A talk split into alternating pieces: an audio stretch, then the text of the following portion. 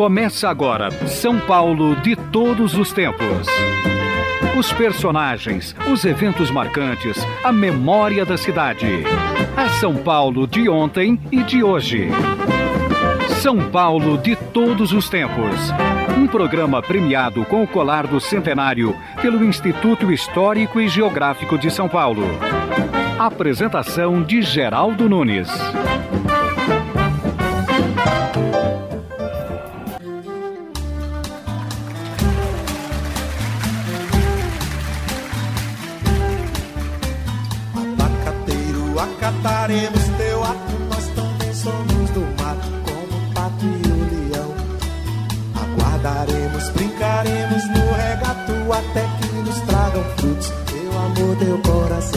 Recentemente, numa solenidade do Instituto de Engenharia aqui em São Paulo, comemorou-se os 40 anos da Associação Brasileira de Ecologia e de Prevenção à Poluição, a ABPolar. É uma entidade sem fins lucrativos, reconhecida por organizações internacionais ligadas ao meio ambiente. O atual presidente da ABPolar é o jornalista Randolfo Marques Lobato, de longa história na imprensa brasileira, sabedor de causos e de muitas verdades. No meio profissional, ele é conhecido como Lobatinho. Nós vamos entrevistar Randolfo Marques Lobato, aqui no São Paulo de todos os tempos. Olá, Lobatinho, como vai? Bom, na casa, né? Na Rádio Eldorado, que eu estou assim vivenciando hoje e lembrando da sua inauguração, que foi primorosa. Você era funcionário do Grupo Estado. Já naquela época, aliás, eu só fui funcionário do Grupo Estado. Eu fiquei 42 anos na redação do Estadão, direto. 42 anos? 42 anos. E saí porque eu estava assim fazendo fechamento e tinha uma, uma certa carga de sono, né? Passando a idade. E então. Você, você entrou quando?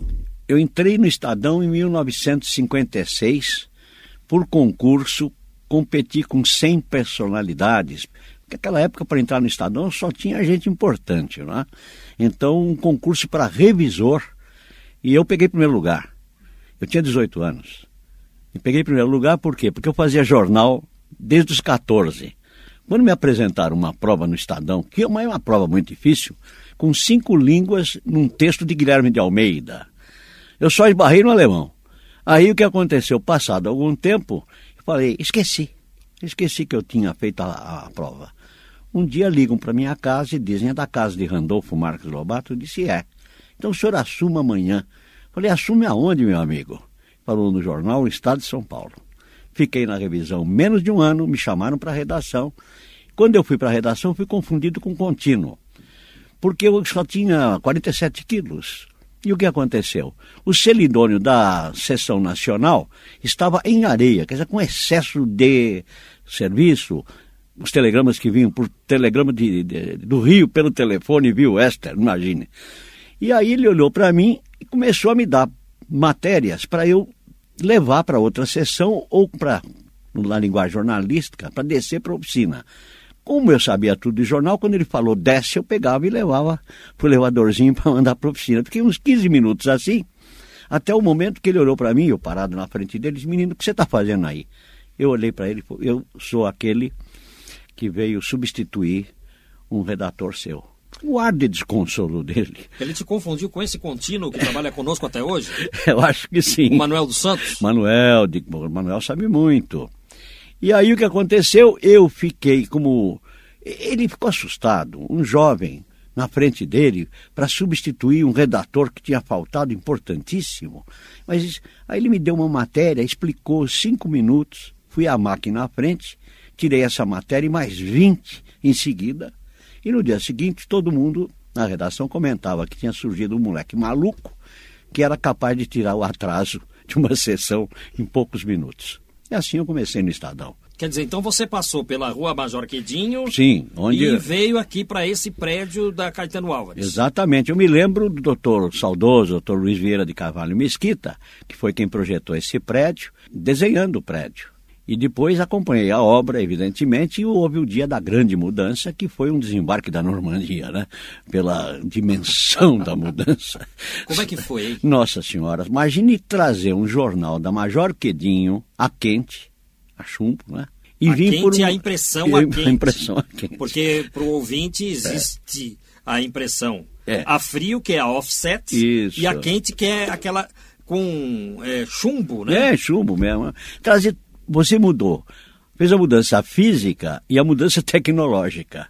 Olha, se a, esta equipe do Estadão não fosse tão boa como sempre foi, eu falo de, do mais humilde ao mais poderoso, mas foi um movimento fantástico para conseguir colocar o jornal na banca a tempo e a hora. Foi uma revolução. Não obstante, o jornal não parou e nós nos orgulhamos disso. Eu cruzei uma certa noite, três horas da manhã, com o doutor Luiz, uh, assim, correndo pelos corredores, e eu virei para ele e falei, doutor Luiz, a sua equipe, a nossa equipe vai dar conta do recado. Já havia o Jornal da Tarde também. Claro, o Jornal da Tarde nasceu 75, lá na Major Querini. 76 mudou para cá? É, porque as empresas do grupo são assim, né? A primeira empresa que nasceu foi esta, a Rádio Eldorado, que eu me lembro como se fora hoje, quando estava o Luiz Carlos Mesquita e os outros irmãos, né? É, numa reunião que eu tive a honra de participar, é, procurando é, eliminar problemas técnicos de canal para colocar a Rádio Eldorado no ar. 1958. Então, ah, que foi belíssima inauguração. Aí, ah, em seguida, veio ah, o Jornal da Tarde, que é o segundo filho, Aí começaram as outras empresas a crescer. A agência está. E o, o, o Jornal da Tarde nasceu primoroso, ele foi uma revolução gráfica, uma revolução de inovação. Um jornal assim extremamente uh, novo em tudo. E, e, você começou como revisor e foi. Eu, em menos de oito meses, já estava na redação, porque descobriram que eu já tinha. escrevia voluntariamente para a Gazeta, porque eu não tinha idade, eu não podia ser registrado na Gazeta. Mas eu fui uma espécie de cria do Casper Libre, é uma, uma história, é uma história. História muito. Eu, com sete anos de idade, tomava café da manhã porque eu morava de frente à velha Gazeta, com Casper Libero. E você foi repórter em Brasília, acompanhou inclusive a inauguração da cidade. Exatamente. E foi amigo dos candangos. Ah, eram os meus maiores amigos. Eu, eu fiquei fascinado quando eu soube é... essa história sua. Era mais ou menos aquilo, uma era, viagem para Brasília era algo era sufocante. Não, era fantástico, porque a gente ia para Brasília e voltava vermelho como pele vermelha desses filmes americanos, poeira, né? né? A poeira. Era poeira fina que entranhava. Mas Brasília não há dúvida que foi importante para o Brasil. O único problema de Brasília até hoje são os maus políticos e os maus administradores, porque o povo de lá é muito bom. Mas, lamentavelmente, parece que a classe política não anda com essa bola toda em todo o país. Estamos entrevistando o Randolfo Marques Lobato, que é jornalista, como vocês percebem, cheio de histórias, sabedor de causos para contar ele também é presidente da ABPolar, que é a Associação Brasileira de Ecologia e Prevenção da Poluição. Eu, Randolfo Marques Lobato, que não sou nenhuma criança, me lembro de assuntos relativos a meio ambiente ganhando força na imprensa a partir dos anos 70. Só que a Abepolar é de 1966. Como é que nasceu essa entidade? Nasceu por uma, uma coisa simples. Eu nunca fiz uma matéria de ordem técnica sem antes estudar e pesquisar. Eu comecei a pesquisar a poluição das águas, do ar, junto a órgãos públicos e percebi que não havia nenhum órgão capaz de dar informação, porque era uma bagunça. Tinha um monte de repartições, etc., mas não havia, assim, alguma coisa ordenada, como a CETESB, que eu ajudei a, a, a criar. Então, para escrever 17 páginas do Estadão, de linha cheia, imagine, Estadão naquela época, em 65, 65, eu escrevi 17 páginas, linha cheia sobre poluição das águas e do ar. O que é linha cheia? Linha cheia é uma página que não tem nem anúncio. Uma foto e o resto era texto. O Estadão era texto porque não acabava mais. Como eu escrevi 17 edições seguidas, eu levantei a lebre do problema da poluição, em decorrência disso, começou uma agitação muito grande, que dá uma linda história. As autoridades começaram a se mexer. Aí criaram um conselho, e nesse conselho eu fui convidado para participar. A contragosto que eu não tinha tempo, eu trabalhava na reportagem, era muito pesado. Mas fui para o conselho, a primeira reunião do conselho, eu virei-me para os meus pares e disse, pares de confiança, evidentemente. Falei, gente, não adianta criar comissão ou conselho. Nós temos que fazer, criar um organismo para pressionar de forma permanente as autoridades para que as resoluções desse conselho venham a valer. Nasceu a Bipolar. É a primeira associação de defesa da preservação do meio ambiente? Da América Latina hoje. É? Da primeira, da América Latina, é bem entendido, de controle de poluição, defesa e da ecológica, e, e, porque a, a, expressão ecologia, na realidade, vem desde 1833 com um alemão, ele criou essa palavra, que vem do grego oikos, não? logia. É, oikos é, você tem casa, então logia, estudo da casa é a palavra ecologia. Mas só a partir dos anos 70 é que a expressão ecologia começou a ser eh, popularizada através da mídia. Mas nós, em 66, começamos a luta contra a poluição e, segundo a revista Imprensa, eu comecei pelo Estadão e a imprensa, a revista, me considerou pioneiro do jornalismo ambiental. À medida que nós fomos batendo pesado, estilo Estadão, pegou o negócio e nós continuamos lutando mais em áreas técnicas, científicas, para poder criar uma estrutura. E propusemos ao governo, uma longa história, a criação da, do, da CETESB. E quais os problemas ambientais que a cidade de São Paulo enfrentava quando nasceu a Abepolar em 66? Bom, em 66 é uma coisa impressionante. Praticamente tudo que a gente enfrenta hoje em menor escala. Mas havia um, digamos, uma falta de normas, de legislação. Então, para você ter uma ideia, além da poluição industrial, que à época era forte, porque São Paulo sempre foi pujante na área industrial, e não tinha controle, todo mundo tinha que produzir, evidentemente. Mas não havia quem dissesse polua melhor, coloque filtro. Isso era aberração, você pedir filtro para os caras. Mas tinha poluição por veículos, poluição do lixo, queima de lixo e pneus a céu aberto, na cidade inteira, aquele pretume. Diz que os prédios tinham incineradores. incineradores. Coisas assim do gênero. E não havia controle, não havia nada. Por isso que nós nascemos numa assembleia de notáveis, 50 personalidades se reuniram no Instituto de Engenharia, 30 de maio de 66, para o quê? Para dar o cineminha do que seria o futuro. Interessante notar que naquela época a indústria automobilística estava começando a deslanchar. E aí? e aí nós já vislumbrávamos a poluição por veículos automotores, pela queima de combustíveis, como o maior problema futuro. Falamos tanto que, quando da inauguração da Bipolar, o Estadão deu um lindo editorial apoiando a nossa associação no seu primeiro dia. E quem também fez um editorial para Randolfo Marques Lobato, aqui na Rádio Eldorado foi Antônio Penteado Mendonça. A Bipolar completou 40 anos de existência, ou melhor, de vida, porque uma associação como ela não existe, ela vive para o planeta existir. A Bipolar é a sigla de Associação Brasileira de Ecologia e de Prevenção à Poluição das Águas e do Ar. É uma das organizações mais antigas na vida ecológica nacional e, ao longo de seus 40 anos, prestou serviços importantes à causa da preservação do meio ambiente brasileiro. E, o que é melhor, se depender de seu presidente, o meu querido amigo Lobato, que meu pai chamava de Lobatinho, o aniversário da semana passada foi só o primeiro de uma longa série de outros 40 anos, sempre dedicados ao Brasil.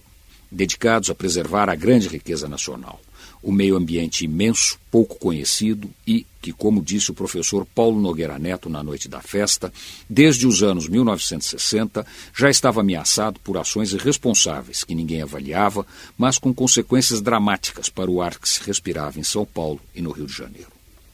A festa da AB Polar foi boa para dar uma noção do panorama da luta pela vida com o exterior se misturando ao Brasil, nas mensagens enviadas pelos presidentes, alguns vencedores do Prêmio Nobel, de grandes organizações internacionais, das quais a Bipolar é fundadora e sócia. Mas ela foi além. Congregou gente viva, com cara e consistência, todos comprometidos, direto ou indiretamente, com a luta por um meio ambiente melhor e, portanto, com um futuro melhor para os herdeiros da Terra um futuro menos duro para nossos filhos e netos e para os bilhões de pessoas que, em alguns anos, precisarão de água e ar limpos. Você ouviu Antônio Penteado Mendonça, que aqui na Eldorado apresenta a Crônica da Cidade. Eu recebi da Maria Cristina Damianovic o livro São Paulo, Caras e Bocas, um livro publicado pela Casa do Novo Autor Editora, que fica na rua General Lecor, no Ipiranga. As coisas do Ipiranga sempre são interessantes, não é, Maria Cristina? E o seu livro também é. São histórias engraçadíssimas que ela conta, inclusive de mulheres que se arrumam, se maqueiam no trânsito, dirigindo. Vão a 20, 30 por hora se maquiando, dane-se aquele que estiver atrás buzinando, né? É até um assunto esse para os doutores da alegria. Laranja até se acabar. Filho de mãe solteira, cuja ignorância tem que sustentar. É madrugada, vai sentindo frio. Porque se o cesto não voltar vazio, a mãe arranja um outro pra laranja. Esse filho vai ter que apanhar.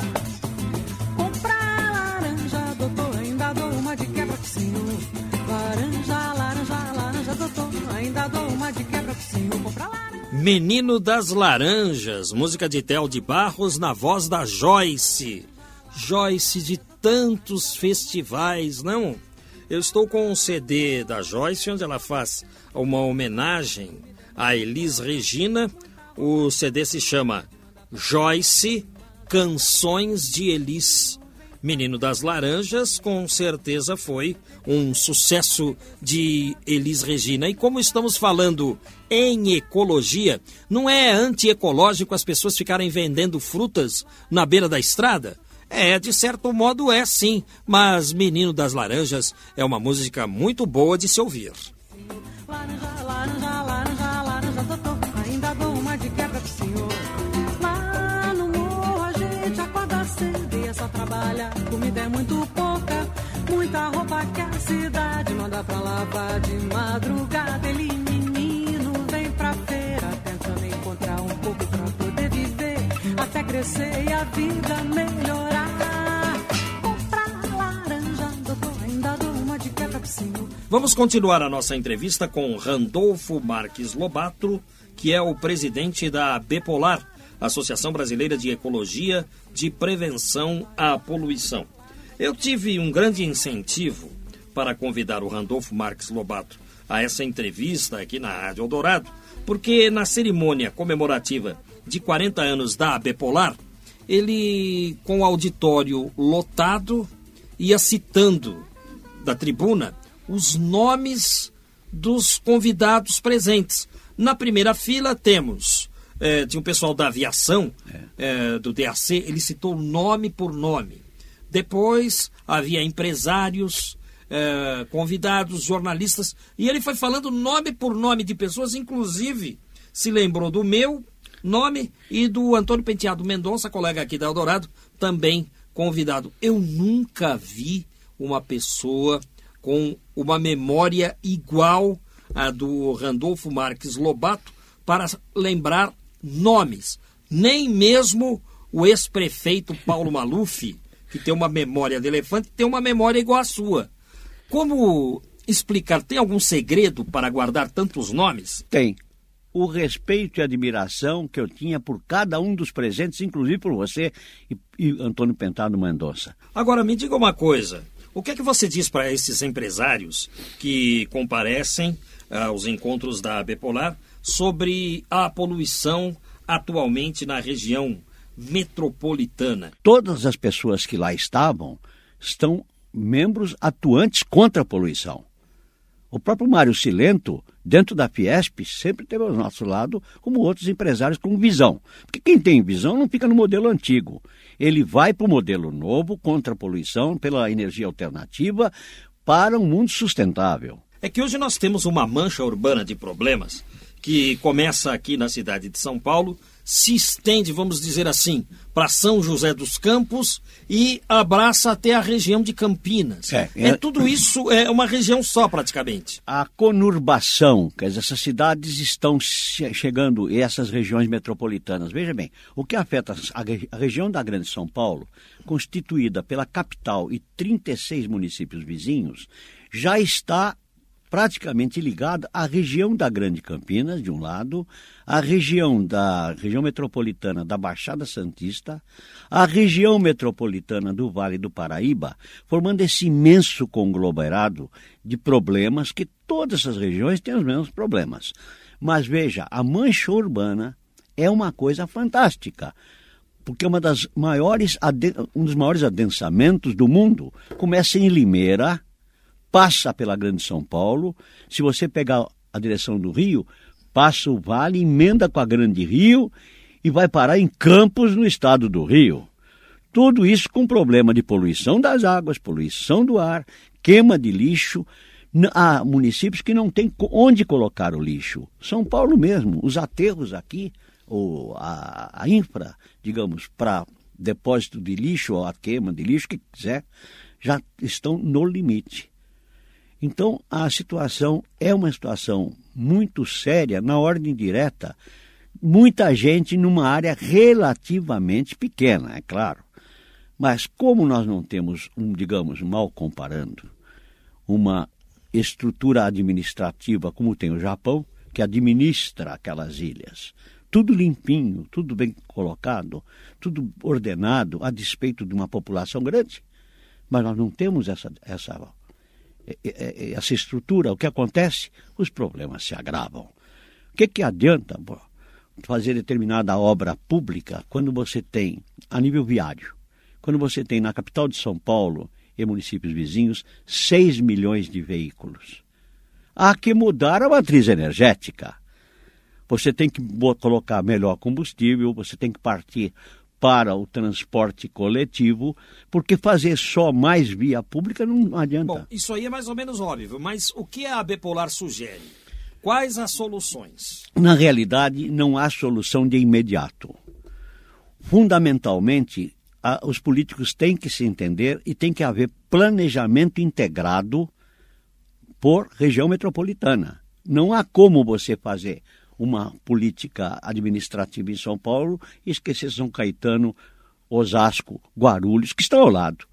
Você tem que fazer uma, uma região, pensar em termos metropolitanos. Inclusive um plano diretor metropolitano. Sempre. E acabar aquelas pendúnculas, aquelas coisinhas políticas, briga local, de um político contra o outro. Tem que somar todo mundo para poder fazer a coisa melhorar porque o problema é global, é sério e não se resolve de imediato, nem com obra demagógica. Randolfo Marques Lobato, a classe política, no meu entender, é muito ignorante. Eles não sabem das coisas. É preciso levar soluções para os políticos. O que a Bipolar leva para os políticos? O que ela sugere? De longa data, nós apoiamos todos os órgãos que trabalham com seriedade. Sempre fomos falar, por exemplo, nós atuamos, a Bipolar tem 40 anos, ficamos 39 anos em Cubatão até colocar Cubatão em condições, porque hoje não dá para comparar Cubatão de hoje com o que era no passado. Esses políticos que hoje estão aí poderiam ter tido educação ambiental há 40 anos atrás. E hoje muitos deles não sabem nada de nada e até legislam sobre o solo fazendo barbaridades entendeu? Permitindo que se derrube áreas verdes, quando nós temos que defender qualquer árvore, custe o que custar. E o importante é que esses políticos realmente tomem aula. Não nossa, de todos aqueles que sabem. Estamos entrevistando Randolfo Marques Lobato, cujo apelido no meio jornalístico é Lobatinho. Ele mesmo contou, trabalhou 42 anos no Estadão e agora preside a Bepolar, Associação Brasileira de Ecologia de Prevenção à Poluição. Esse apelido Lobatinho é porque você é mais ou menos da altura do Manuel dos Santos, o, o, nosso contínuo aqui, que hoje é o mais antigo funcionário do Grupo Estado. A primeira pessoa, quando você chegou, você foi abraçar, foi o Manequinho. E aí eu vi os dois abraçados à mesma altura. Não, eu tô com 1,60m, cravado. É um pouquinho mais que. É coisinha à toa, mas o que importa é a estatura moral. É só Parabéns. isso que importa. O Parabéns. resto não. Porque ser baixinho num país de gigantes que costumam passar a mão não interessa. Preferimos a, a, legião dos baixinhos honestos. Mas é lobatinho por causa disso. É, talvez também porque eu sempre fui um pouco agitado. E magrinho, né? Agora eu já estou senhor, então já estou mais gordo. Mas eu era magrinho, lépido. E o Randolfo? Por o Randolfo, isso vem de família, né? Isso vem de família, continuou até por um filho meu querido que faleceu, que também era Randolfo. Mas é, o Randolfo é, tem uma coisa curiosa. Randolfo, a raiz dele parece que é Wolf. Wolf é lobo. E Lobato quer dizer lobo pequeno. eu tinha que ser mesmo do meio ambiente da, da, ecologia, até pelo nome. Lobinho. Isso. É o Randolfo Marques Lobato contando histórias para nós no São Paulo de todos os tempos. E você é parente do Monteiro Lobato? Muito longe. A família Lobato, aqui no sul, ela sempre foi pequenininha. No norte, os Lobatos vieram de Portugal, um grupo foi para Belém, e o maior, e lá eles proliferaram. E é o grupo que veio para cá, o do Monteiro Lobato, pequenininho. Agora é que os Lobatos parece que estão começando a aparecer mais. E a Bipolar nasceu no Instituto de Engenharia. Você falou isso no seu discurso de comemoração dos 40 anos da entidade. Por que que nasceu lá? Uma coisa interessante, por uma razão. A, a Bipolar nasceu bem. As pessoas que se somaram para criá-la eram, em sua maioria, professores da Escola Politécnica, da Faculdade de Saúde Pública, empresários que vislumbravam o futuro, e, enfim, médicos, não? biólogos, e o único jornalista que foi lá para dar cobertura. E também porque havia tido aquela ideia de criar um organismo, fui convidado para ser vice de comunicações. E o grande mestre do direito, Cesarino, Júnior, fez o nosso estatuto a exemplo da Constituição americana. Objetivo, claro, direto, válido até o ano 3000. Até por uma razão simples, porque o problema ambiental que se agrava mercê de problemas, eh, digamos, globais, muito, muito sérios, talvez até com interferências cósmicas, ele nos dará enfrentamentos nas próximas décadas. Então nós temos que preparar através desse veículo poderoso, que a meu ver é o mais formidável, mais forte veículo de comunicação do planeta. Ainda é rádio, e vai ser por muito tempo, preparar vocês jovens que estão nos ouvindo, prepará-los espiritualmente para que enfrentem essas dificuldades, vão passar algumas décadas, mas venham, vão ultrapassá-las e vão construir um mundo novo, um modelo menos perverso, desigual desse que nós estamos vivenciando agora. Nós plantamos a semente há 40 anos atrás. Vocês se incumbam, por favor, de continuar a nossa luta, porque o mundo azul, ele vai ficar um período cinza.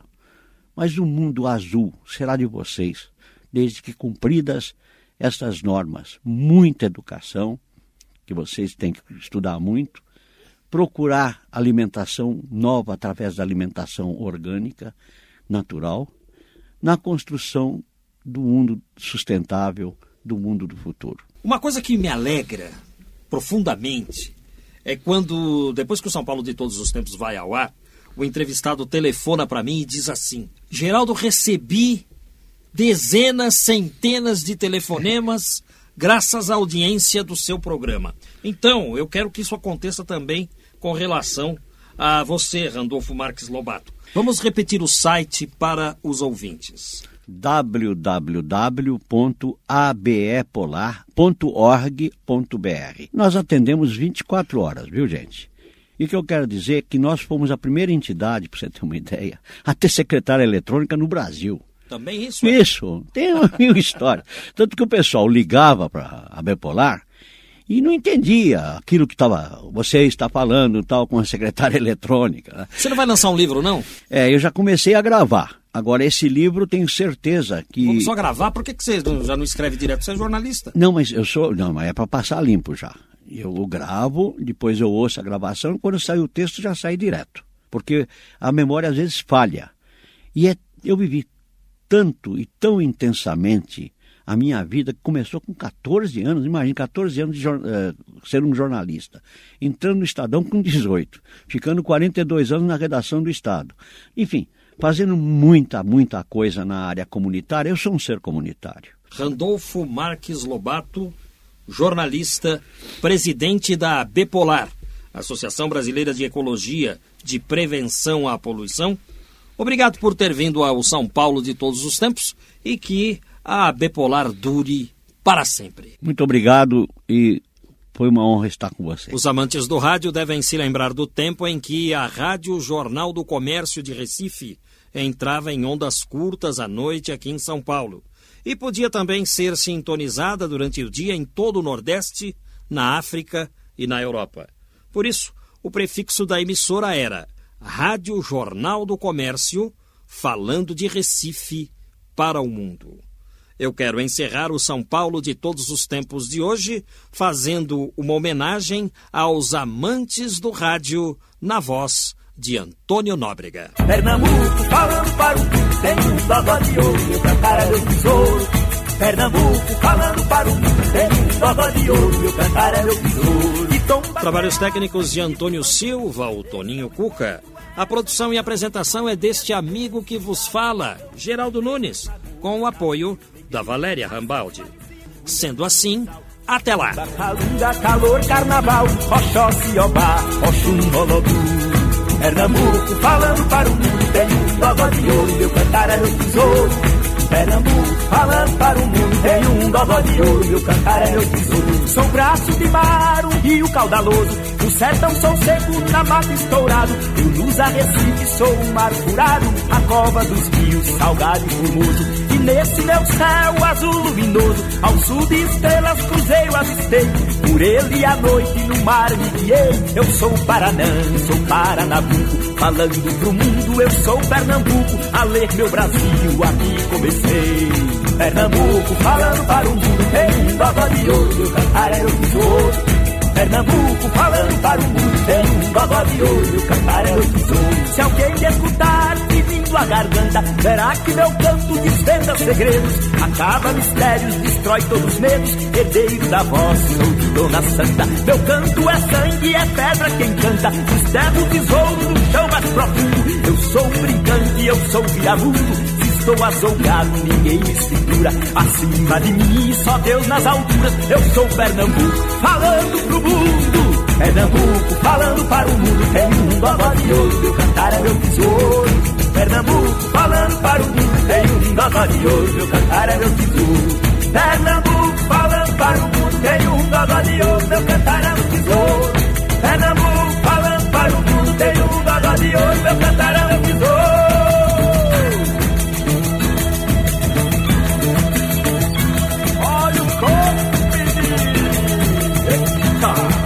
Rocha! Ó, escuta, Rabeco, olha.